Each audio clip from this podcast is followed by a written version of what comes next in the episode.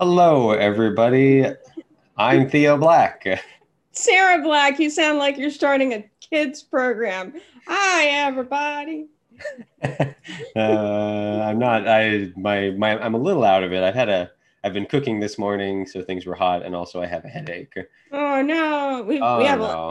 We're having Southern California weather changes here, so that makes for headaches. Yeah, it does for those of us with allergies or sensitive systems. But yeah.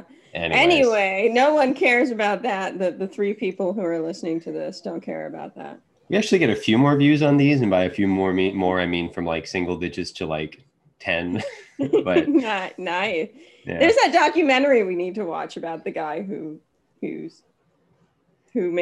made those movies on YouTube, and when you get into three digits, you know you're doing well or whatever. Oh yeah. We do need to watch that. Anyway, but what we're going to talk about is Survival of the Dead, which is the last of the Dead. Yeah. That Romero made. It's the last film he made before he died.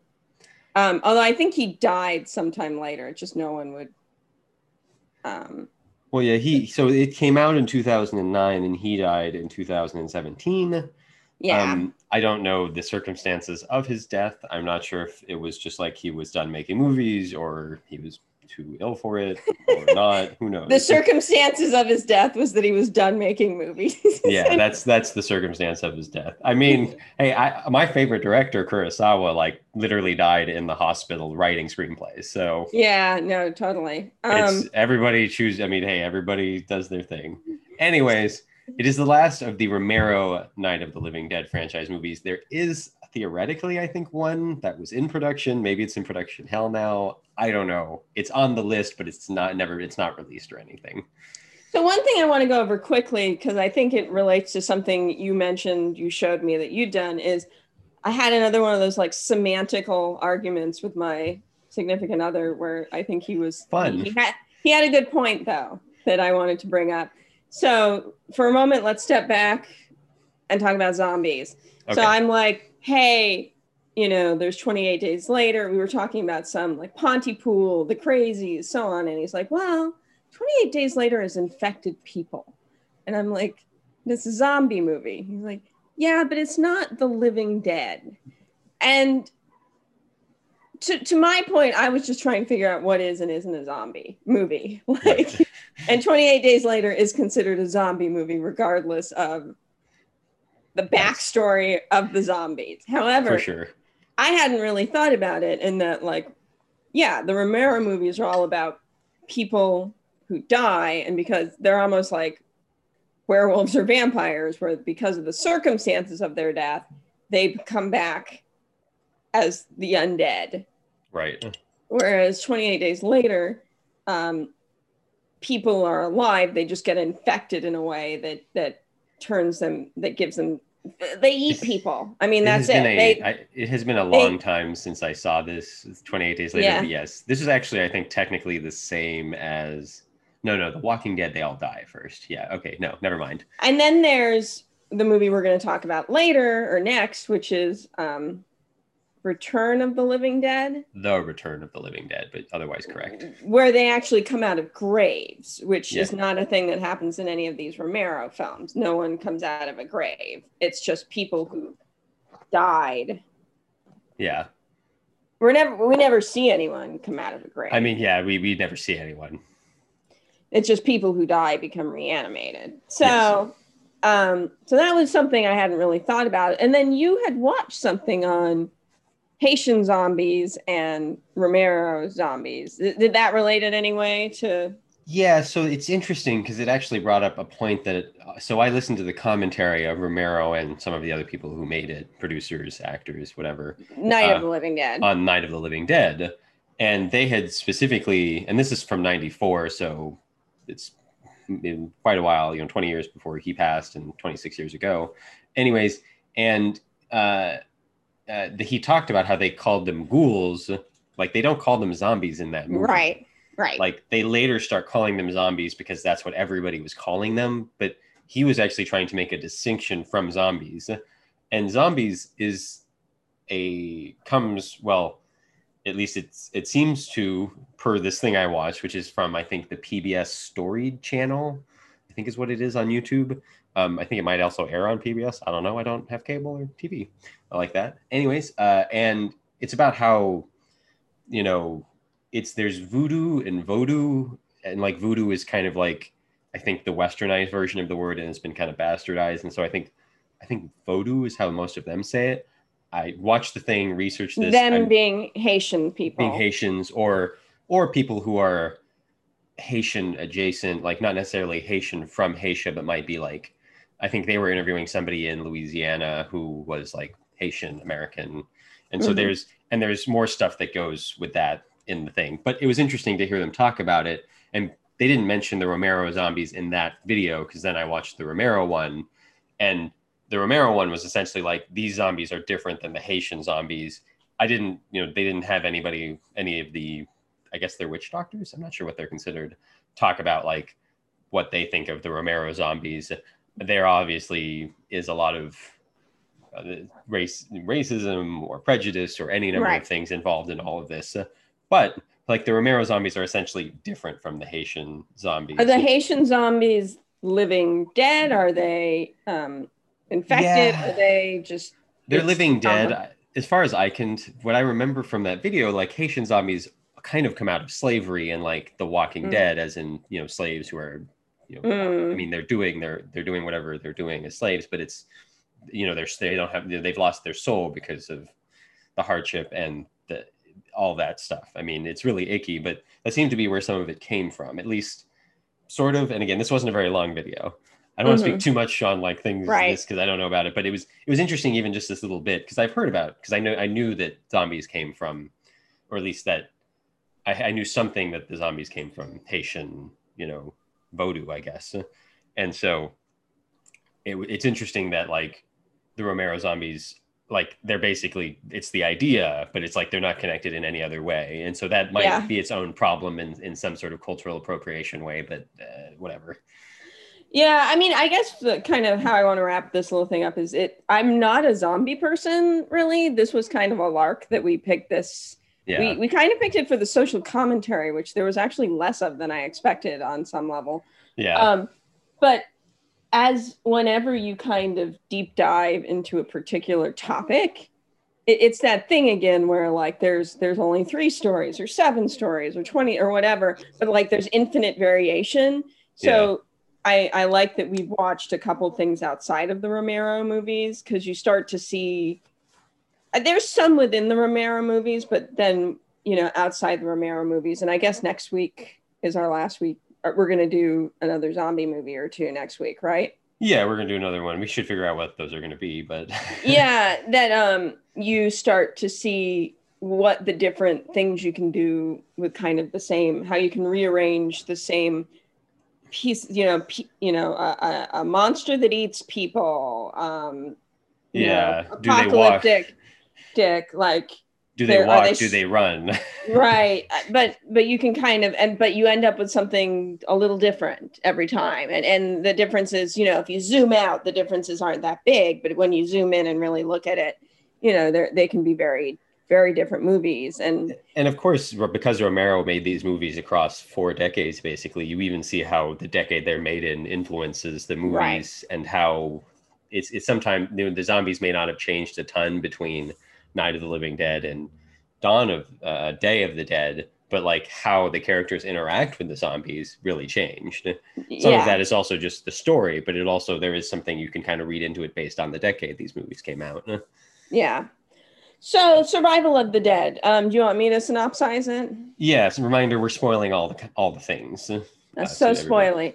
So, this takes place kind of after Diary. It definitely around the same time as Diary of the Dead, because there's an overlap of characters, and the main characters in Survival of the Dead are actually the National Guard, or the fake National Guard, or whatever that was, who robbed the people in Diary of the Dead, and basically, the zombie apocalypse has happened. They're trying to figure out what to do, where to go, and they end up going to this island that's basically got 2 families on it that both have Irish. Island or something? Plum Island. Plum. You're It's similar but different. And there's two families. There's the O'Flynn's and the Muldoons. I don't know why Irish people keep popping up. I have nothing against the Irish. It's just kind of funny. It's kind of specific. And it's an island where, like, I feel like they're like the Clans and the McClarys. They're like although I think those guys were together. But it's like two families warring over a hill kind of a situation. Right. And both sides have different ideas on how to deal with the zombies. And because they're on this island, it's kind of this very enclosed ecosystem. Yeah. And the National Guard people end up getting kind of caught up in it. Yeah. And I think I like this one more than you. I like this one more than Land or Diary. Do we want to talk? Should I go first? Do you want to talk about the good or the bad first? You go ahead.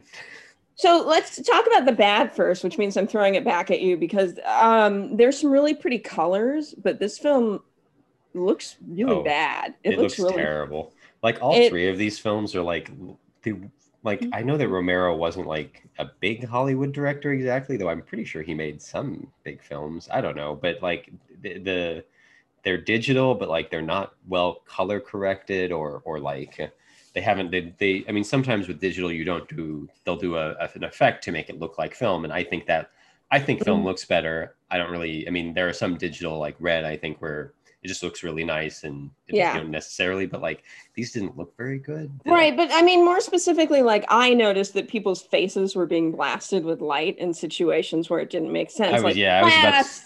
Blasted with light. Yeah. I was going to say that was the next thing is like the lighting in almost all three of these movies. Diary, it isn't as bad to me, but basically all three of these, the lighting is just terrible.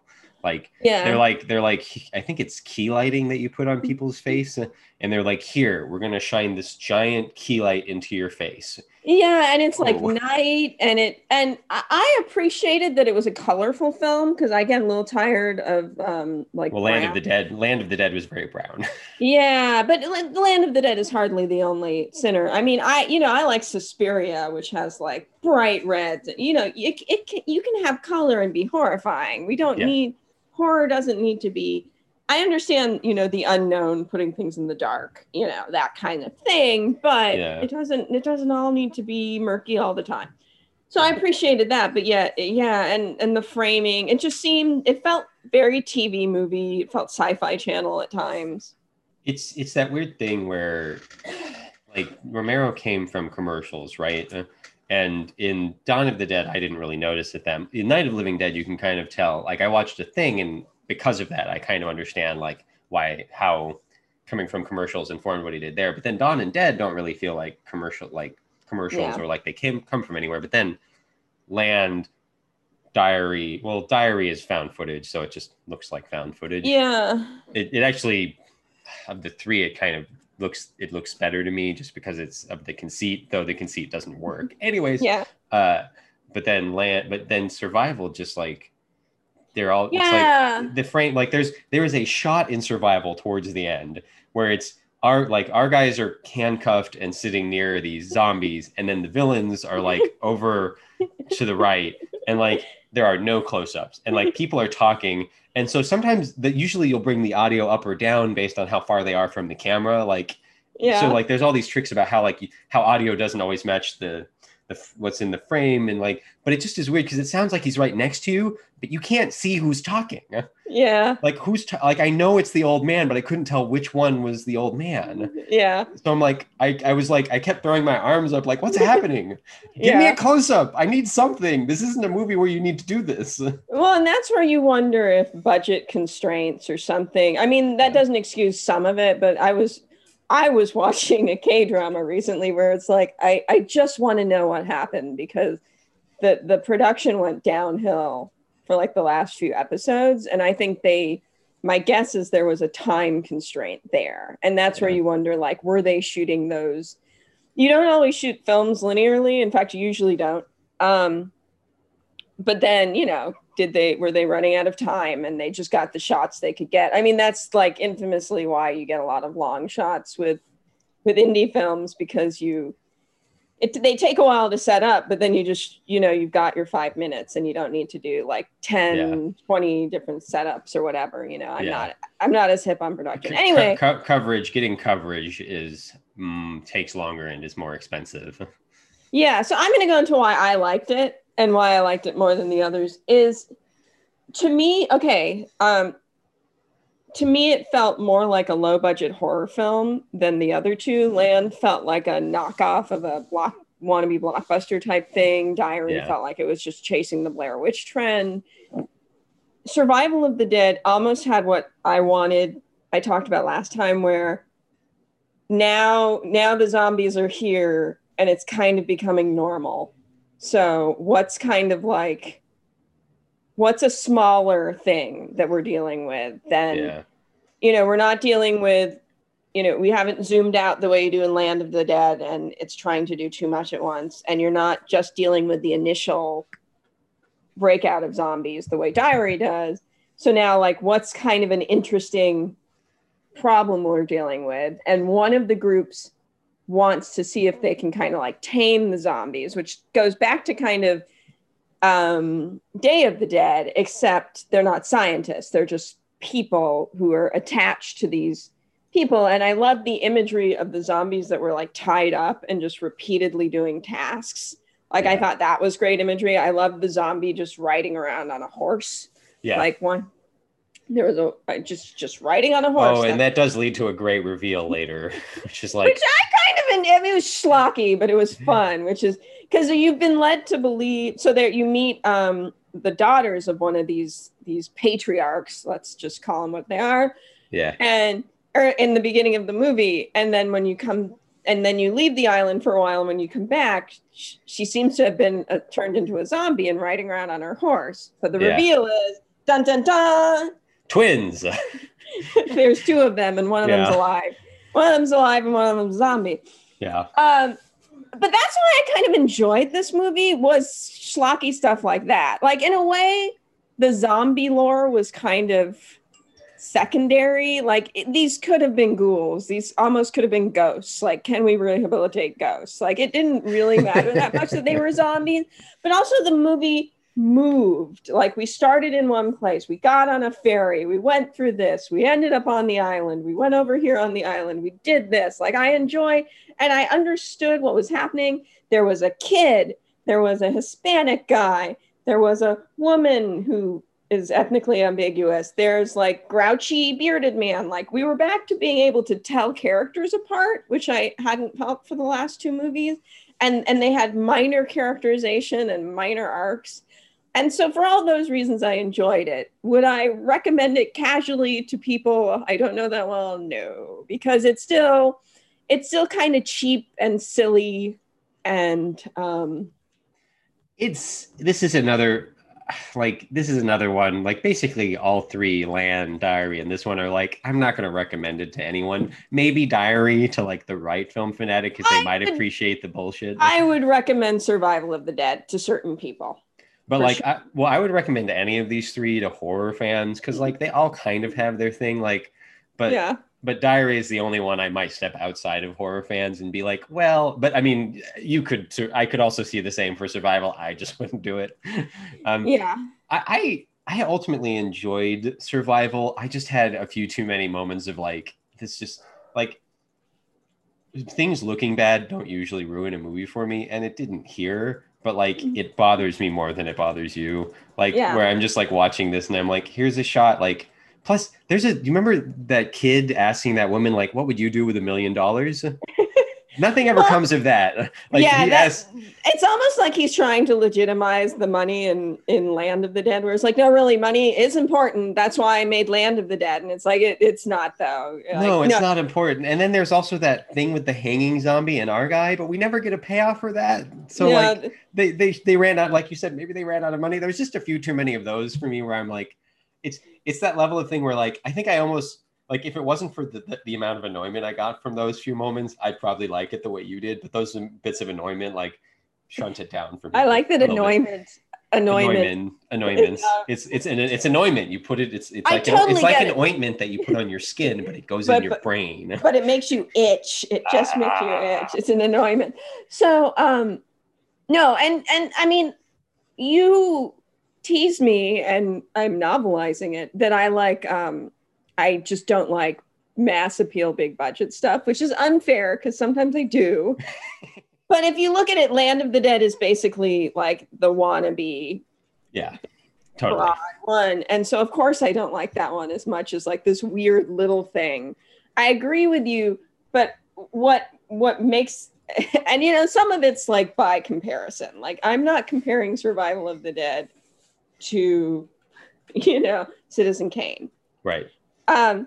But there's ideas, like there are ideas in it, like, you know, these two families that have different opinions on how to deal with the zombies. Like, can we get them to eat food? Should we just shoot them? Like, you know, where do you go? You know, there's zombies in the water that are just standing there grabbing at people. You know, there's none of this kind of like, well, you know, in Simon Baker character being shocked that he has to shoot someone for turning into a zombie. Like, we're not rehashing that stuff again. Yeah. And that's what elevated it for me. I think I'd agree too. You can only elevate something like this so far. Yeah, and like ultimately, like the Romero thing that I watched, you know, that it did make me appreciate Land and Diary and Survival a little more. But and I mean, it's, and it wasn't like about the quality of them. It was more about, you know, where, you know, just zombies and kind of what it did for zombies. It's this weird thing where, like, in retrospect, I realized like Land of the Dead feels like a ripoff of, you know, 28 Days Later or something, which I think came before it by a few years or something. But it doesn't even matter, because the other thing is Land of the Dead feels like a ripoff of The Walking Dead, and The Walking Dead didn't come out, wasn't out. It came out in the 2010s somewhere. Yeah. Yet Land of the Dead feels like a ripoff of something that came later. Like, it just doesn't. And so Survival to me doesn't fall into the same thing as Land or Diary do, even though I like Diary more, where they just feel like ripoffs of things. Survival feels like a low-budget zombie movie that gets influences from anything, but doesn't feel as directly a ripoff of something as the other two. Yeah, and it's also Survival. I mean, it's still an amalgam of other things. It's, totally. It just doesn't feel like a ripoff. It's a Western, and it falls into my bucket where I like Westerns that aren't Westerns, so I kind of like it. So it's still, you know, it's still a bunch of other stuff. It just is. And also, there doesn't seem to be, I guess, what's the social commentary there? I mean, I guess, I feel like he was shoehorning it in a little less. Now, he shoehorned in other stuff like that horrific. Well, it's the social commentary is like, you know, even in, you know, it's the two families that died, they're still warring at the end of the film with their empty pistols or whatever. And so it's like, it's a commentary on like, you know, human conflict and hereditary conflict maybe, where like, you know, it's, you know, why, you know, we're X number of years removed from things, but also that we're doomed to just endlessly repeat, which is kind of what the zombies themselves are doing. Pretty much. Yeah. And so it's like, there's something, I think Land is the worst because Romero's trying to do something big. And at least in the franchise that we've watched, he's not good at doing that. Diary is better because it's smaller to me. And he's doing something smaller. It's still, I mean, these are movies that have tons of issues. And then Survival is also better because he's doing something smaller, lower budget. Like, it's still better than Land, you know? So. Yeah. Yeah. I mean, I'd say, I think we're kind of wrapping. There's not a lot more to say about Survival. I think for my personal taste, as far as not what I think is the best, but what would I rewatch, in what order, I would rewatch Dawn of the Dead,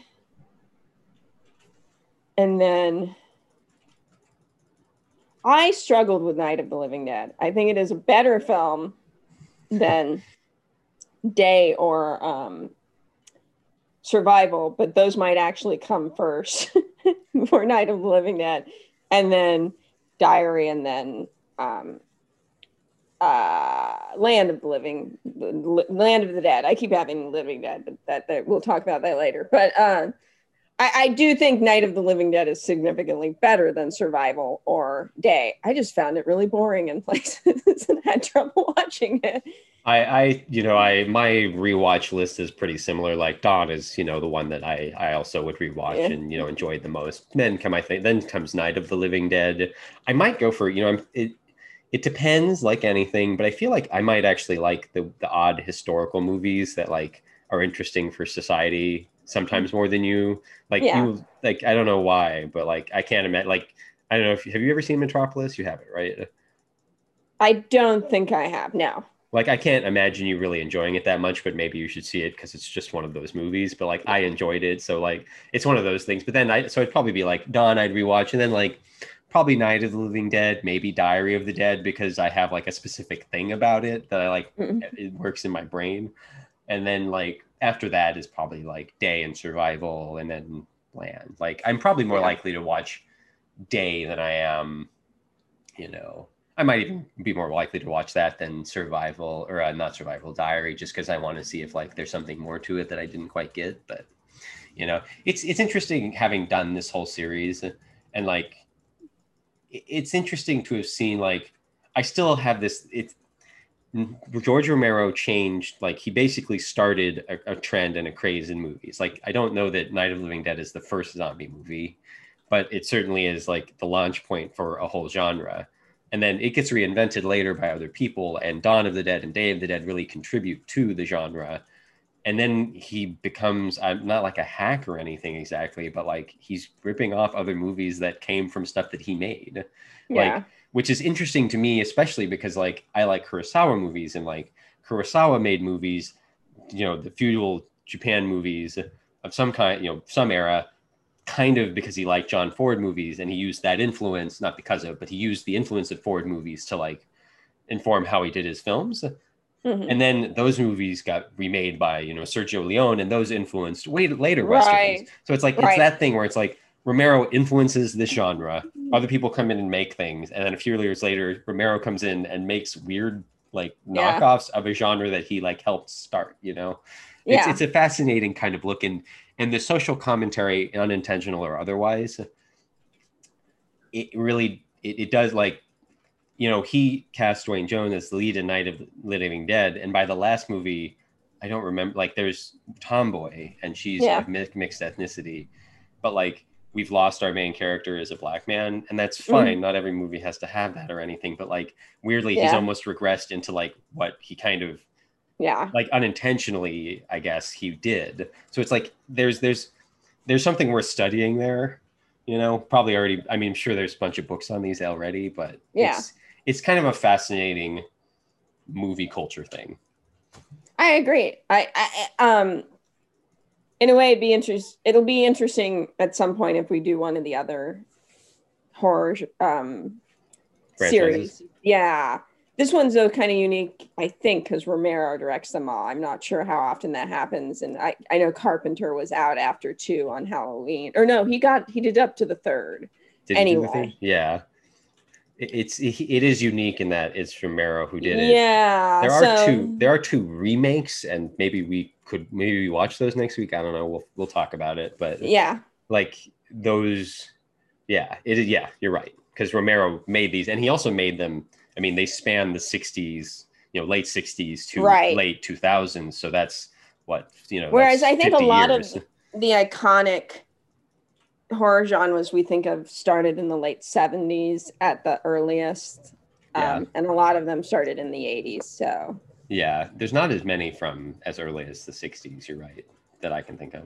Not unless we're talking stuff like Frankenstein, which is, goes all the way back to Mary Shelley. So yeah, which is a little different.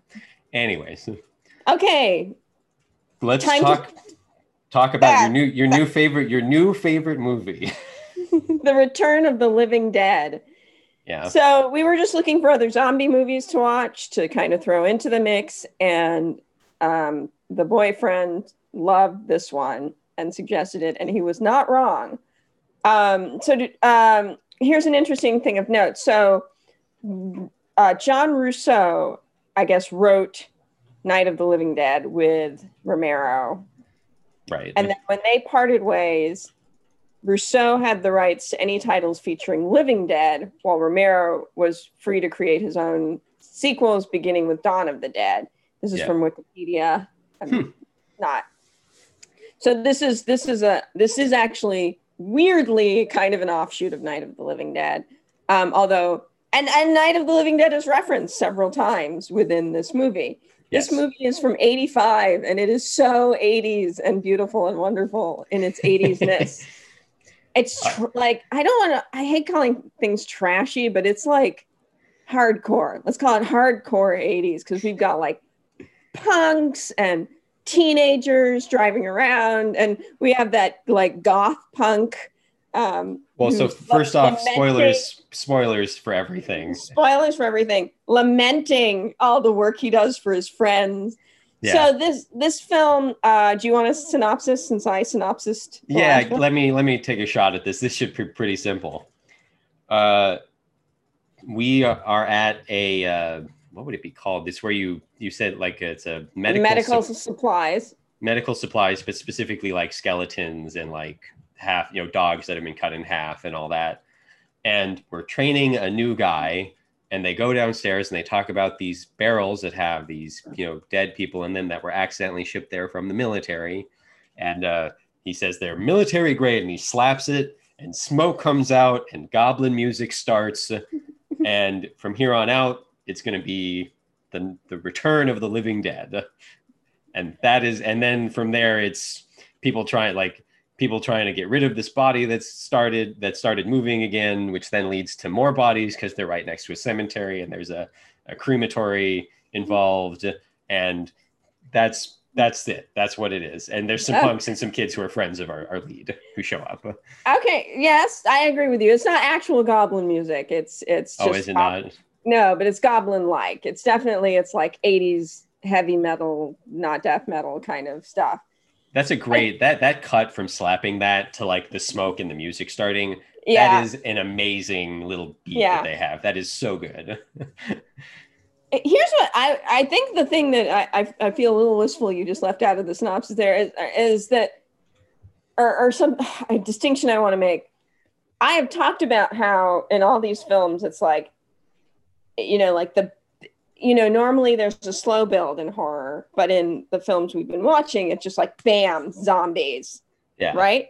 This is a slow build because we get the whole lore of these medical containers, which is Night of the Living Dead. Like, that is where they use it. They're like, basically, Night of the Living Dead is a true story, and this is the zombies from Night of the Living Dead, right? Yeah.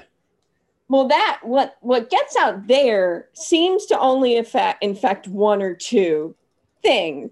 And we've got like these Joe Blow guys and this kid who's just been hired to this job that he now doesn't want anymore. Yeah. Trying to deal with just two dead things. Actually, I think they're only dealing with one because they don't know about the other. They're only trying to deal with the one and then the half dogs. Yeah. But in their attempts to deal with that, they involve the guy at the crematorium next door. And their solution to that problem causes the cemetery to be infected, which is where we get the interesting difference between this film and some of the other ones we've watched where the dead actually rise from the ground, which we have not seen. So I don't believe it's happening. And then that slowly, and there's this constant one-upping, like, these guys are mostly trapped in the crematorium at that point with Eddie, who may be one of my like favorite characters because he's just Ernie, not Eddie. Ernie. Yeah, remember, it's Bert and Ernie. Right. Who just he takes everything, like he's almost us in that they come there like, we need to like burn this up. And he's like, okay, why are you asking for that? Like he's very like reasonable in the midst of all this nonsense. But then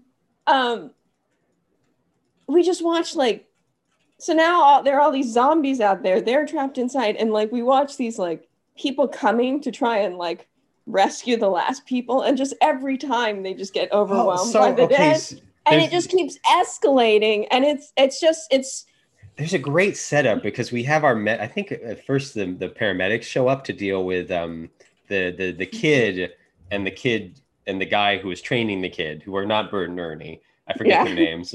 And they are like suffering ill effects from the smoke that they've taken in, or the gas from that canister. And so the paramedics show up, but then the paramedics go outside to like get something. They're like, you guys don't have a pulse, you don't have whatever, but you're moving, so you're alive, but you should be dead.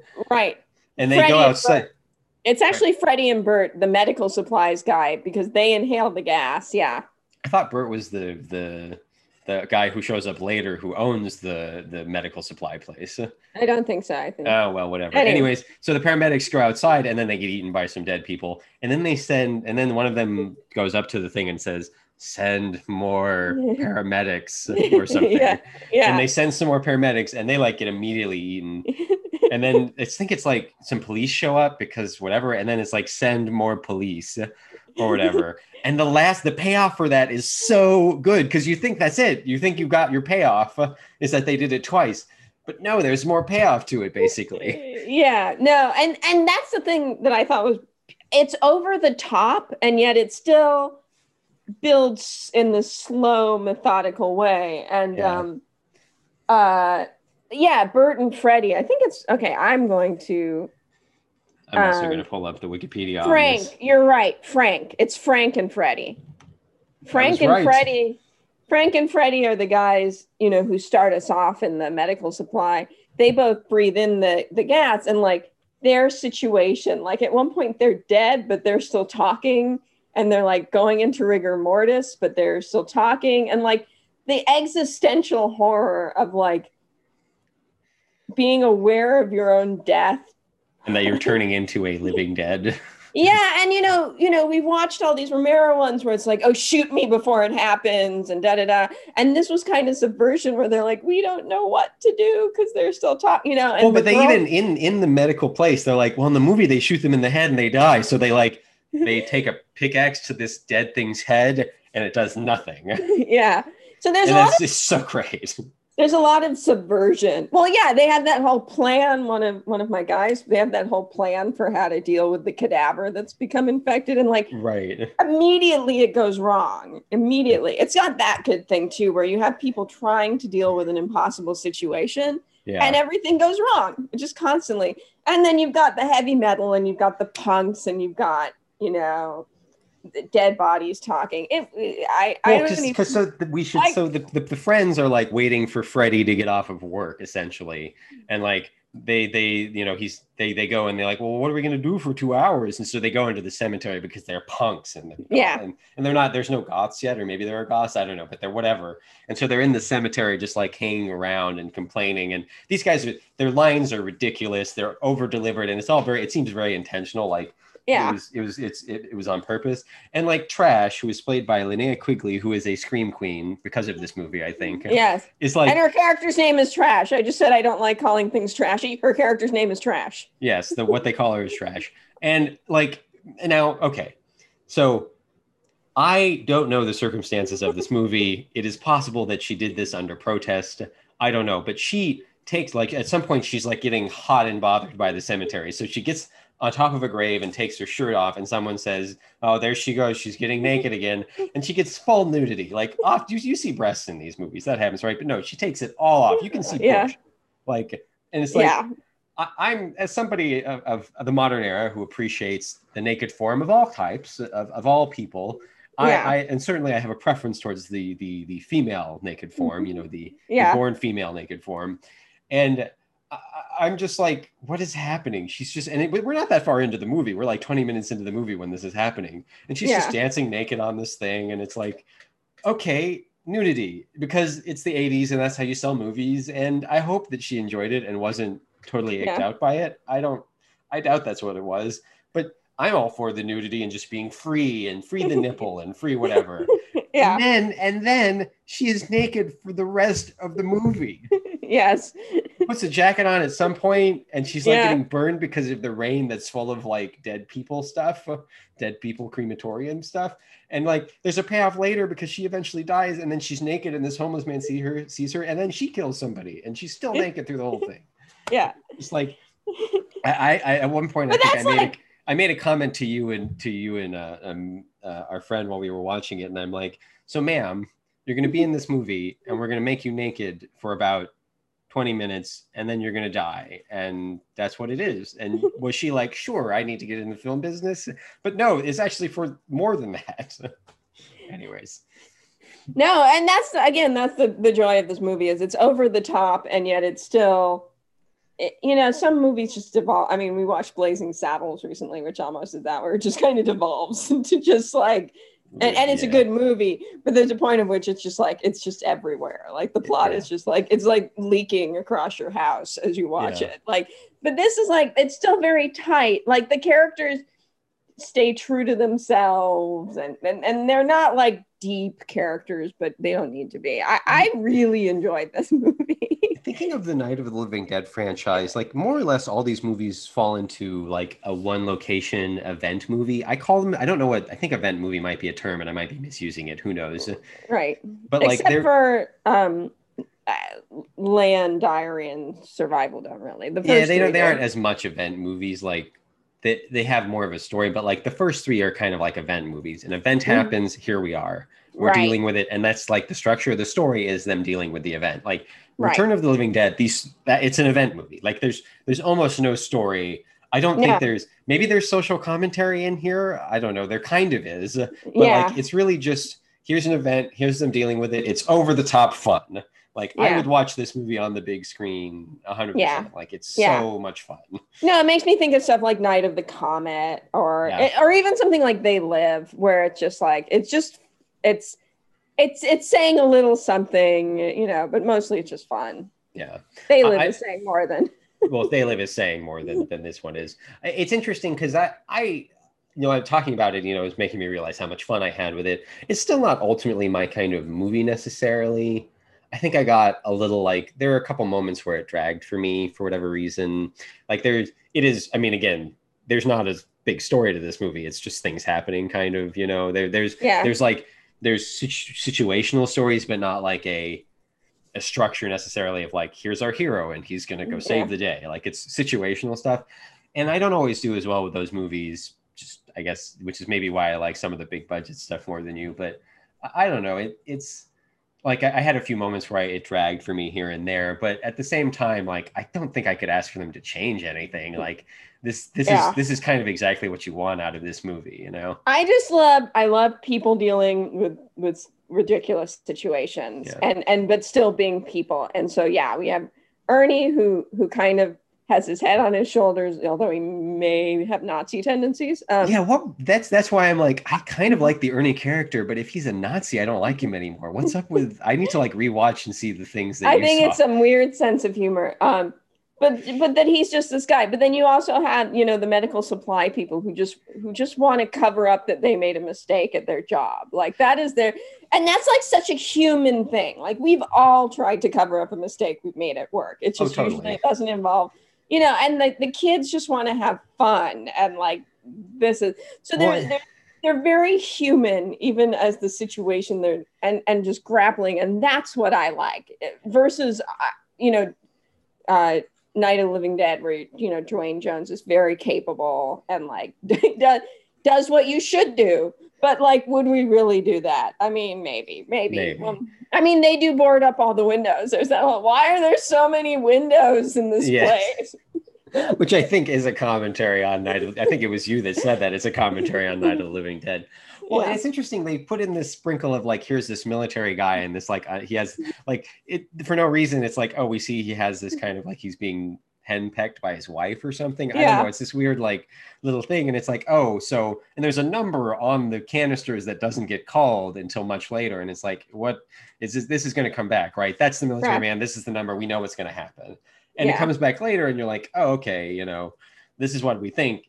And then what happens is what you think is going to happen. They blows everything up. But then after that, it's like, it doesn't matter. Zombies everywhere, right? Yeah, it's just gonna perpetuate the problem. Yeah. So it was interesting. Like he's asking them, but like the payoff of that is even kind of good in a way. Like it's better than I thought it was going to be because like, you know what's going to happen. But like, he's like, okay, why didn't you call right away? Oh, I see. Well, how long? I mean, it makes me think of the Doctor Strangelove, some of those like interplays. Yeah, everybody's like acting, you know, like the situation is, you know, situation normal, all fucked up kind of a, you know. Yeah. No, totally. It was a very fun movie.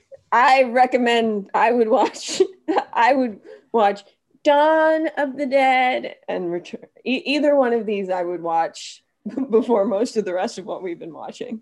I don't know if it would beat out like Night of the Living Dead necessarily, but in my it is more fun. It would for me. Do I think it's the better film? I mean, it sure is a slice of 80s.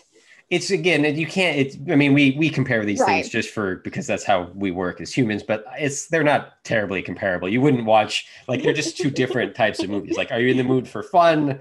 Night of the Return of the Living Dead. Are you interested in like history and like zombie lore? Night of the Living Dead. You know. Right. Anyways, the one thing we didn't mention, real quick, is like Dan O'Bannon directed this. Yes.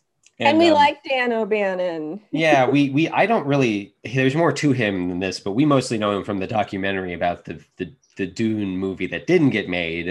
What is it? Jodorowsky's Dune. Yes. And it's like, he's in that, and it's interesting, like, you know, he's talking about he was on like drugs or something when Jodorowsky came to see him or something. Like, there's some great stuff with him in there, but I think they did pot together or something like that. But he met John Carpenter at USC, and they worked on a science fiction film called Dark Star together, which I think is how Jodorowsky got interested in him, because Jodorowsky did not care for Doug Trumbull, who did the visual effects for 2001, I think. Right, I think that makes sense. And yeah, so O'Bannon, and that is Carpenter's first film. Right, but O'Bannon went on to write Alien. Right. I think he did some other stuff, but yeah, so he wrote that. Well, the thing that came up, sorry, this is like super exciting for people to hear, I'm sure.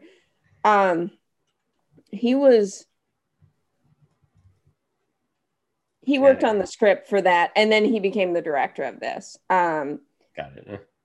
Because I guess Tobe Hooper was going to work on this, but backed out of Life Force.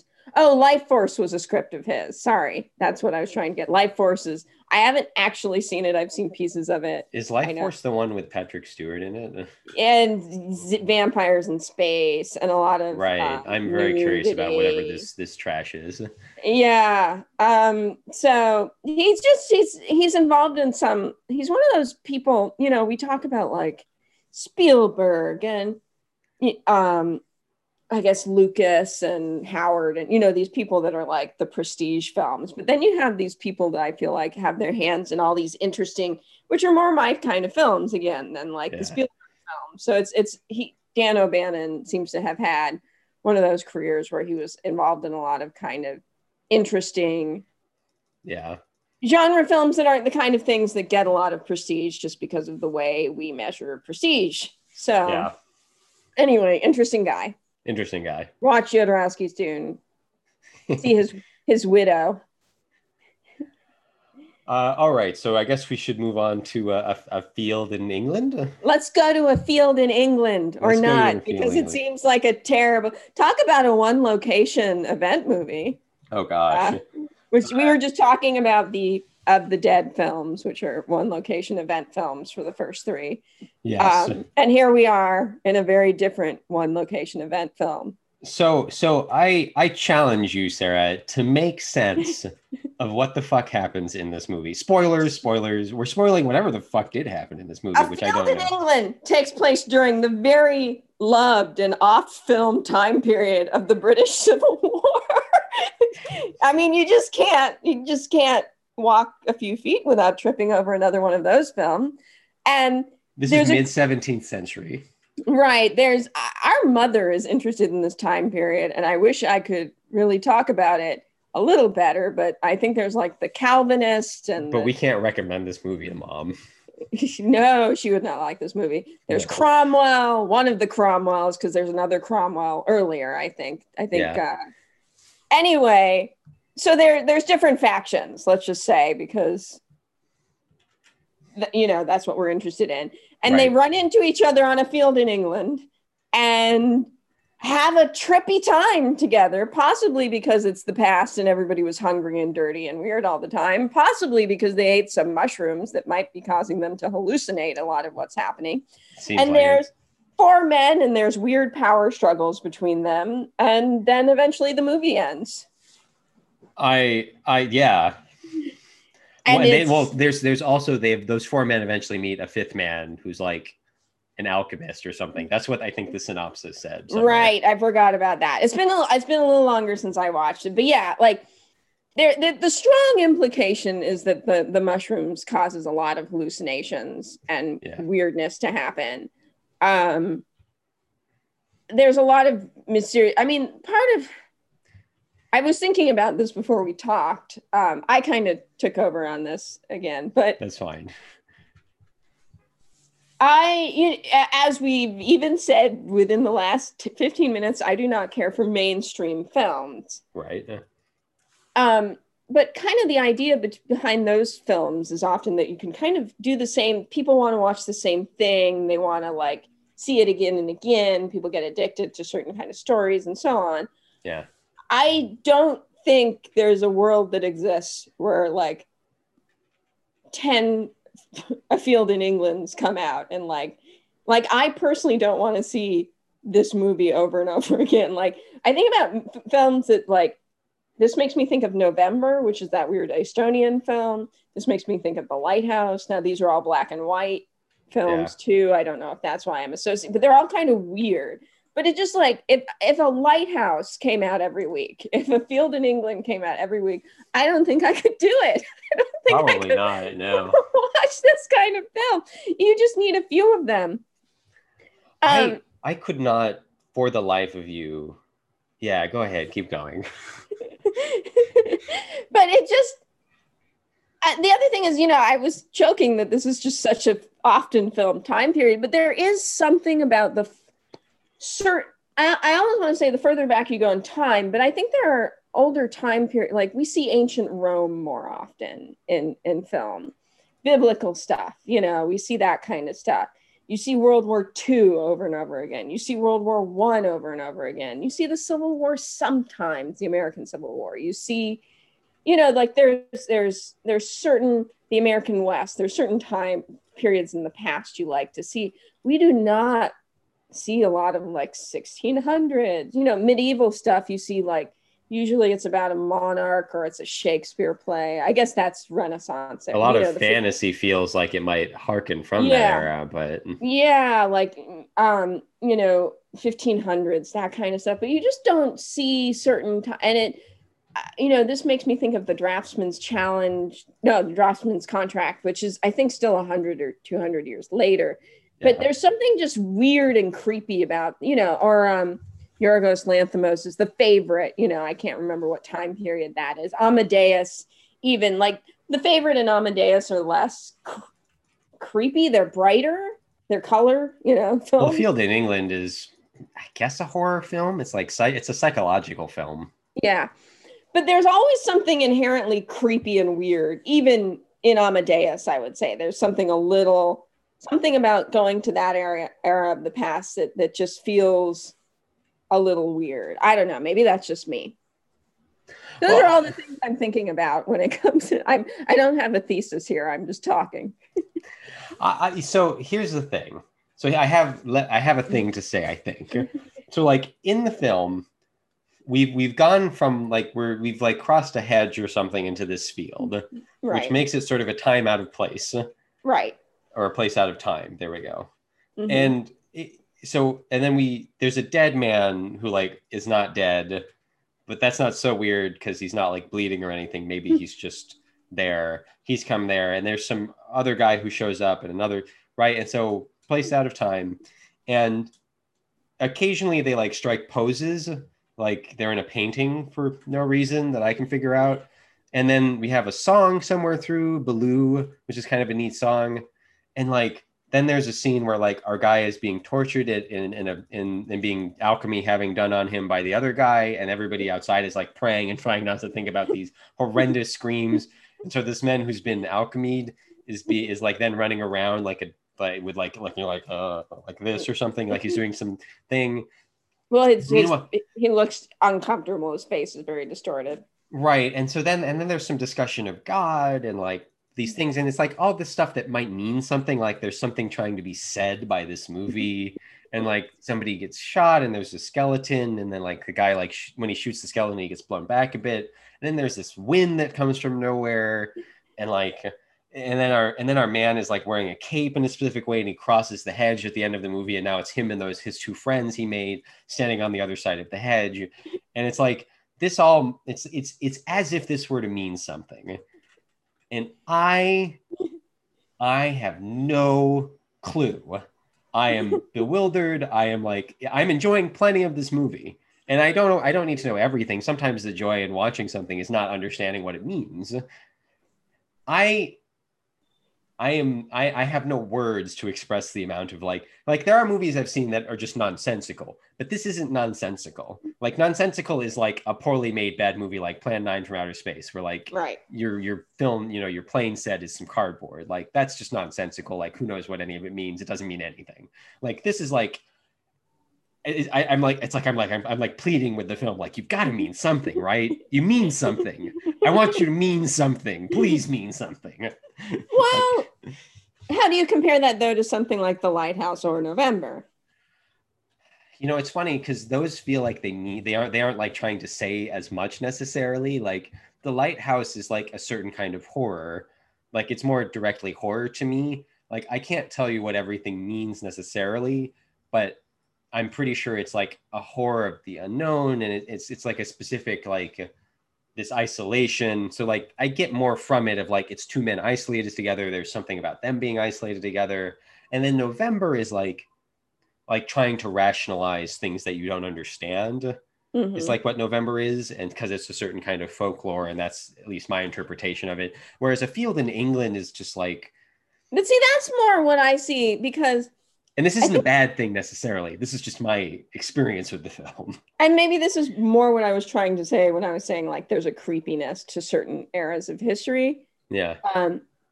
Is the past was horrible. Like it was just awful. Like yeah. You know, and you know, there's all kind and I hesitate to put much weight into some of these theories, but you know, there's theories that the Salem witch trials had to do with like hallucinogenics that were yeah. You know mold and the stuff. I don't know. I stuff like that is a little pat to me in its explanation, but you know, you were just like day-to-day living could be really miserable in the past in a way that it is less so now for larger groups of people. Yeah. Certainly it's really hard for some people, but there wasn't, you know, global infrastructure. There was only so much local infrastructure. And so, you know, you could just get stuck in a field and eat mushrooms and have this bizarre experience and be trying to make sense of it. And so I guess that's kind of interesting. What I saw. I could buy that. In that, you know. Well, there's also like this big black spot, and it's like there's like clouds in it or something. I don't know what that means. And it's like that, it's very Lovecraftian to me in a way where it's like, it's just all this unknown, you know, and they pull this man into the field with some rope. I have no clue what happened there. Like why that's like how it is that works. And like, we get some like images and people are folded over like that in the intro for Dark. And it's like, what does that mean? And it was probably mushrooms. It's probably mushrooms. There's this meme of that character from It's Always Sunny in Philadelphia, played by what's his name, Charlie Day or something. I don't know. Yeah. And like he's got this board and there's all these images on it, and he's trying to connect everything. And he's like, it's a great meme. I don't know memes or any of this stuff. It's a great clip. It's like that's how I feel right now. It's like that's where I am in my head. And like, it also has those power things where the person who seems to be most in control of the situation or have the most power over the other people, I would say, seems to change within the movie a few times, as I recall, because there's the guy who has this position of power, but he only has it because of who he serves, but then he's not with that guy right now. And there's a lot of kind of like, and who has affection for one another. And then it's genuinely sad when that one guy dies, only he seems to come back. You know, right? I don't know. It is genuinely sad, and then it isn't, but it is. But who knows? He's died 3 times. I don't know. So I don't want everybody to start making movies like this all the time. But the last thing I was going to say about it was that it is also really clever low budget filmmaking, because you've got like six people, 4 people, however many people end up, I forget, and a field, and that is it. And you have the costumes and the very minimal sets they have, which is some right. Tense. Yeah. And then, but that again is also more like something like The Lighthouse, where it's like those are, I think, higher budget actors, but well, and sets too, but the costuming is pretty good in A Field in England. I haven't talked at all about the technical aspects of it yet, but I will. It also makes me think of like Beyond the Black Rainbow, which was the same guy that did Mandy. Right, I haven't seen that yet. But you saw Mandy, right? Yeah. I fell asleep for Mandy. I need to try it again. But it's just like weirdness. You're never gonna. It's never gonna be mainstream. Just endless weirdness will never be mainstream. This movie is like, it doesn't feel like weirdness for weird's sake, which is like Mandy. It doesn't feel like nonsense, like a bad movie. It feels like it has meaning that I can't understand, but it's not like. I don't know. It's like a fun, weird puzzle of a film. Like you can put it together how you want. Maybe it isn't the mushrooms. Maybe it's all really happening. And then what does that mean? Like, so I like those kind of films, but even I can only take so many of them. So in that case, I get why we're never going to have big blockbuster movies like A Field in England. I enjoyed it a fair bit, despite my sort of, statements I've made here. I want to talk for a second about the technical aspects of it, because it's filmed, I think, in digital, but it's black and white. It doesn't look as bad as like the Dead movies we've just been talking about, not Return of the Living Dead, but the other ones. Mm-hmm. At least it looks, it's like it's filmed in digital. It must have been, if it's because it looks that low budget. Like the costumes are really good. And like, I like the sets and the paper. Like you get a few close-ups where it's like, that's just paper. They've, done some stuff to make it look old, but it's not terrible. Like it doesn't look like they went to like, party supplies and got some stuff or anything. It looks good enough for me. I'm sure somebody who's a historian or a scholar on that era could be like, that doesn't make sense. That doesn't make sense. Whatever. It's a movie. It's fantasy. Here we are. So like, I liked a lot of that, and I liked the music choices. Like there'd be these interesting cues where I think our man is screaming, and then suddenly he comes out, and then like and then there's a moment where he's like walking, and then they start running with him, and like he's I think there's like a kind of an upbeat sort of cheery sort of that era, maybe like musical cue, or at least it there's like this kind of upbeat thing going on. It's like an interesting juxtaposition, like here's this madness and here's this like tune that's supposed to make you happy, but now you're going to associate with madness. So like there's a lot of interesting choices like that I liked, and the fact that they're kind of, they walk on this side of a hedge and then on to the other side at the end. Like there's neat little like mise-en-scène. So it's a really well crafted, put together film. I'm focusing on the stuff that I don't understand, because it's also just a bewildering film to me, but like I enjoyed a lot of that stuff, as does Luna.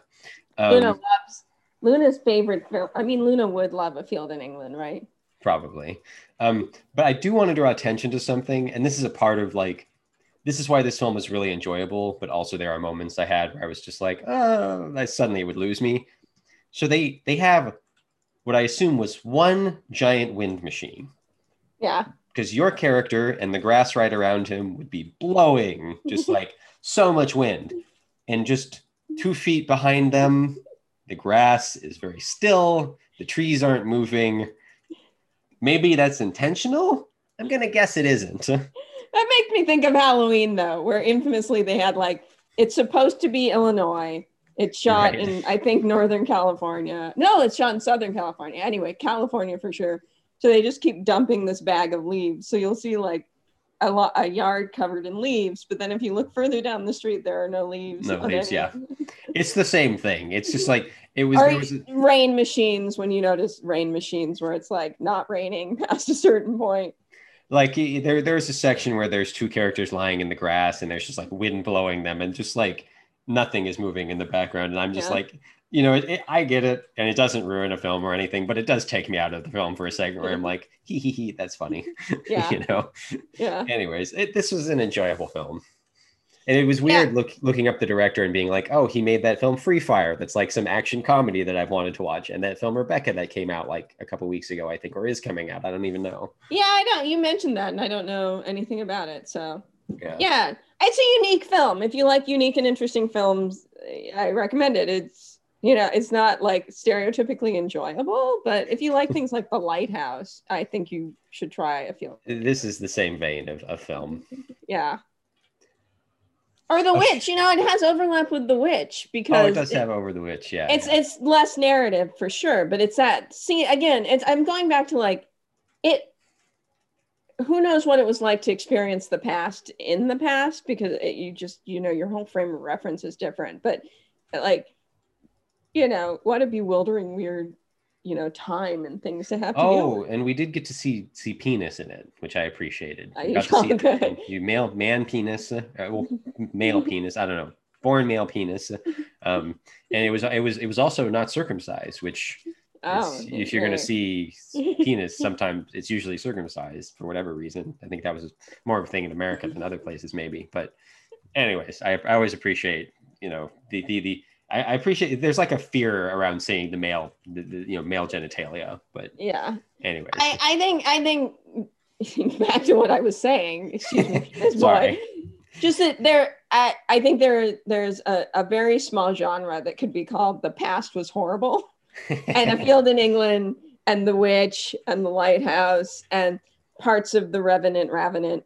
you know, like they also fit into other genres, most of those films, but like also The Past Was Horrible. Yeah, November. Yeah. Shall we do a quick wrap up? I think so. Mine's going to be super quick. You started the last two, so you want me to do mine? Or I guess if yours is super quick, why don't you go ahead? Well, what was the date of the last? The 18th. Okay. Yeah, so I'm just watched a few more dramas. I'm continuing to compare Japan and China and mainland China and South Korean. Is there a non-mainland China anymore? We used to distinguish that from Hong Kong. Anyway, and it's just fun. I was joking about how, you know, there's a certain kind of male lead you see repeatedly in these things who's not very nice, but I kind of enjoy watching it anyway. You know, I get defensive because, you know, I watch these things and I'm like, enjoy it. But of course I wouldn't want to be in a relationship like that. But then I watch like Night of the Living Dead or you know, Dawn of the Dead. Dawn of the Dead. I really like Dawn of the Dead, but I don't feel obligated to say, but of course I wouldn't want to be trapped in a mall with zombies outside. Like, yeah, it's it's a weird double standard we have on like women. We worry about women watching like romances and getting the wrong idea or some bullshit. Yeah, I mean, oh god, my cat is trying to break out of the house. You know, so obviously I don't want all the male leads of these things to be horrible people that you wouldn't want to meet in real life, but I enjoy it sometimes. And so I was talking to our niece about it. And she had a whole reincarnation theory for the, she's like, I think it's just the same guy over and over. She's really proving to be a member of the family, you know. Yeah, I was very proud of her for that. So I think I was talking about this last time because these are long. So I'm watching a lot of these when we talk. But like I enjoyed esports and video games pop up in these shows in a way that I don't feel like you see in a lot of Western stuff, which is, you know, I feel like when you see video games, it's like Seth Rogen or it's, you know, Tully, where it's, you know, the husband that's not paying any attention to his wife. Like, I don't know how something like The Big Bang Theory depicted video games because I didn't watch it, or something like even Silicon Valley or something that has more. Yeah. I don't know if they were in it or not, but it just, that's some of the short-sightedness to me of Western media sometimes is like just ignoring the existence of stuff like that. Weirdly, it's a little old, but Stargate Universe, one of the main characters on that is like the whole point of it is like he's playing a game and that's how he gets involved in things. And like I like that character because he's like you know, I'm the numbers guy. Like, he feels more modern in some ways than other characters. It feels like the 80s dealt with video games, because you had like Tron and stuff like that a little more than we do now. Well, part of the problem is that these video game movies keep coming out and not really making a ton of money. Like, they make some money, but not a lot. I mean, I guess because these movies are bad, usually. At least that's part of it. Wreck-It Ralph. Those are supposed to be good. The first one was cute. I like the first one. The second one's not as cute, but still enjoyable.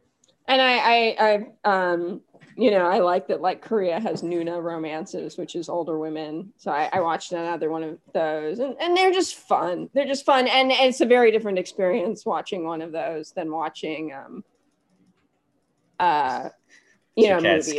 Scaling the screen. Or... there is stuff happening over there. I think she's gonna break through the screen soon if I don't go do something. So anyway, that's all I have to report. I'm gonna let you talk for a moment while I figure out what to do about this cat. Excellent. Yeah. So I watched The Vampire Lovers. I'll go back to that when Sarah gets back. So I watched The Dark Crystal: Age of Resistance. It sounds like there is only going to be one season of it because it didn't do very well. So all we're getting is the one season. And it's ultimately kind of a letdown, which is a bummer because I like the Dark Crystal movie. It's not like the most amazing thing, but it's a really fun movie that I like the puppetry. You know, Jim Henson's puppetry stuff is great. I mean, not him, but the company. And like the TV series is just like, it has the simplicity of kind of that movie, but it's, you know, 10 episodes or something.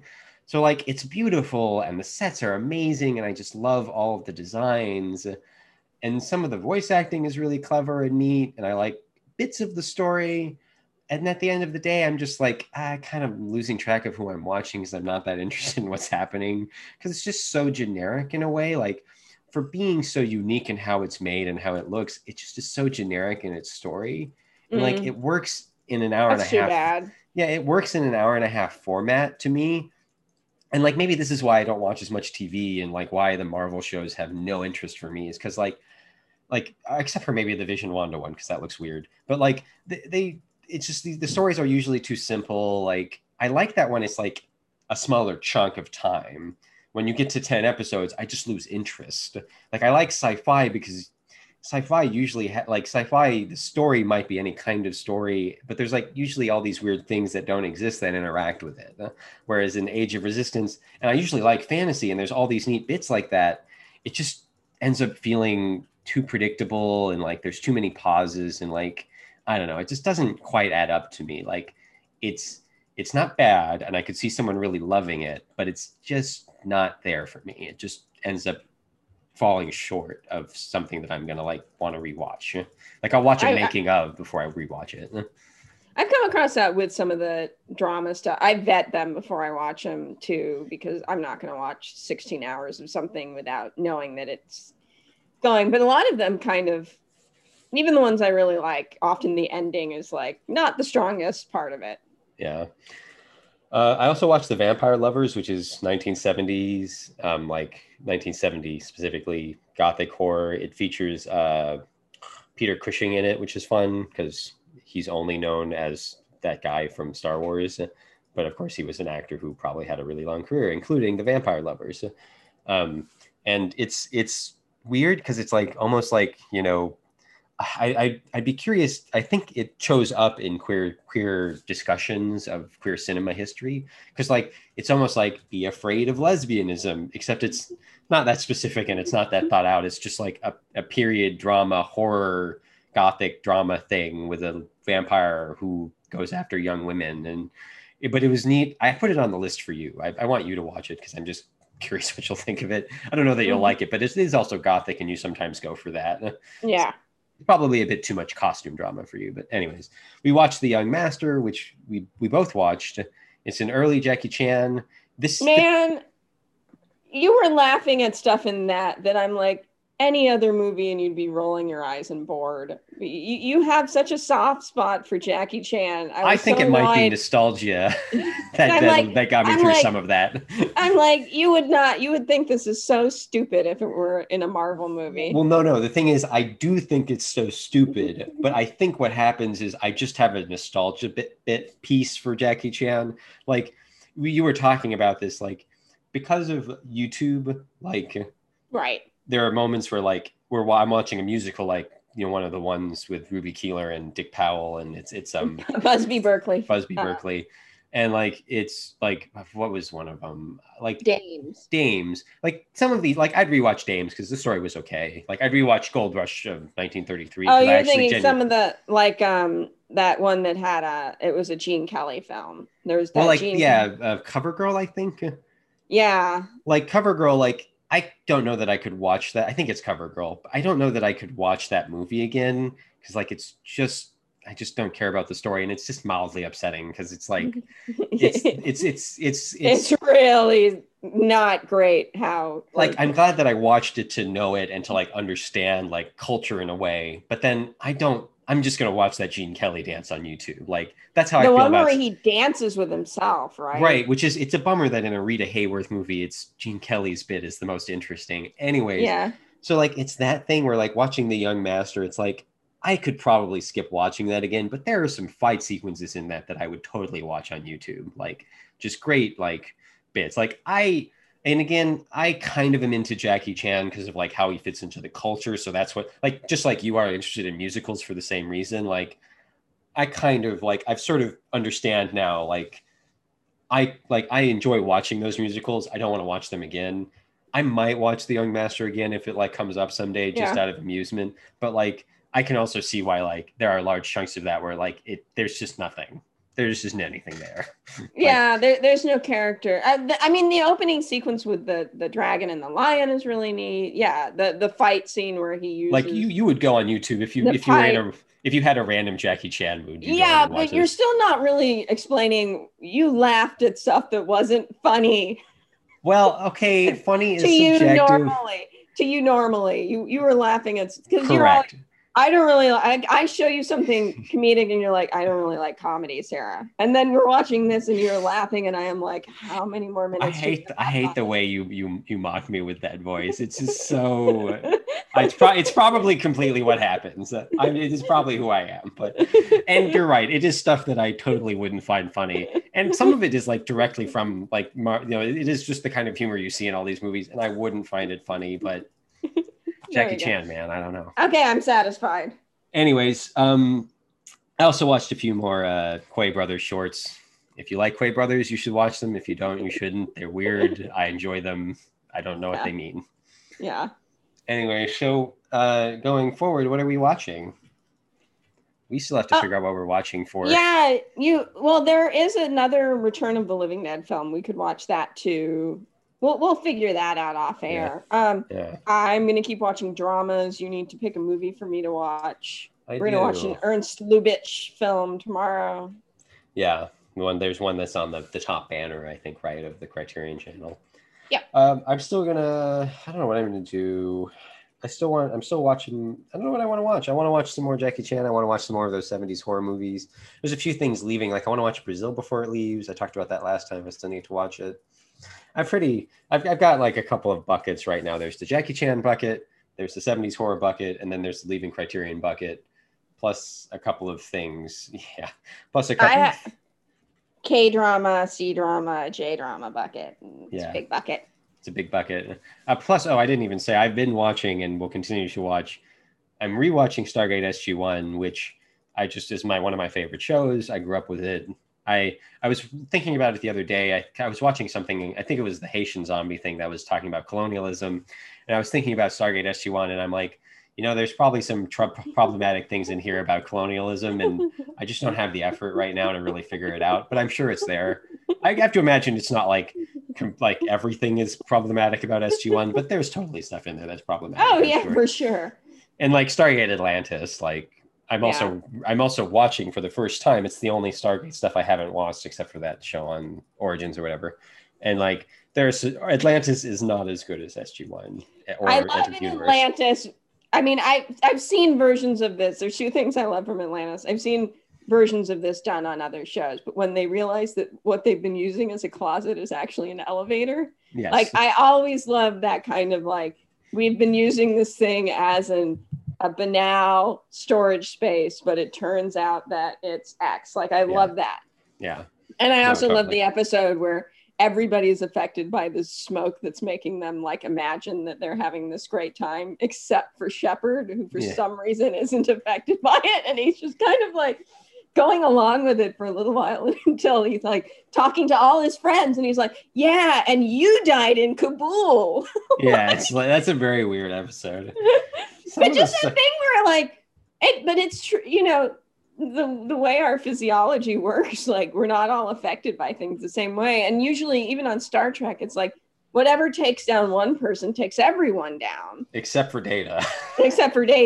But, you know, the truth is, like, it might not work that way because, you know, what works for me doesn't always work for everyone. So, yeah, it's the later seasons. I think I'm on season 3 or the beginning of 4, the end of 3 for Atlantis. And like, there's some fun, like we just changed over a season and I can't remember where I am. And like some of the writing just got better, but some of the writing is just not good. And it's just some of the acting is pretty rough too. I'm like, not going to name names, but no, well, and I like David Hewlett's acting. I don't know if he's who you were thinking of, but like David Hewlett is just given nothing but science babble to say. And occasionally he gets to be funny. And I really like his character. It's kind of the McKay show, if you ask me. Yeah. But like, some of the stuff he has to say is just, so it's too much.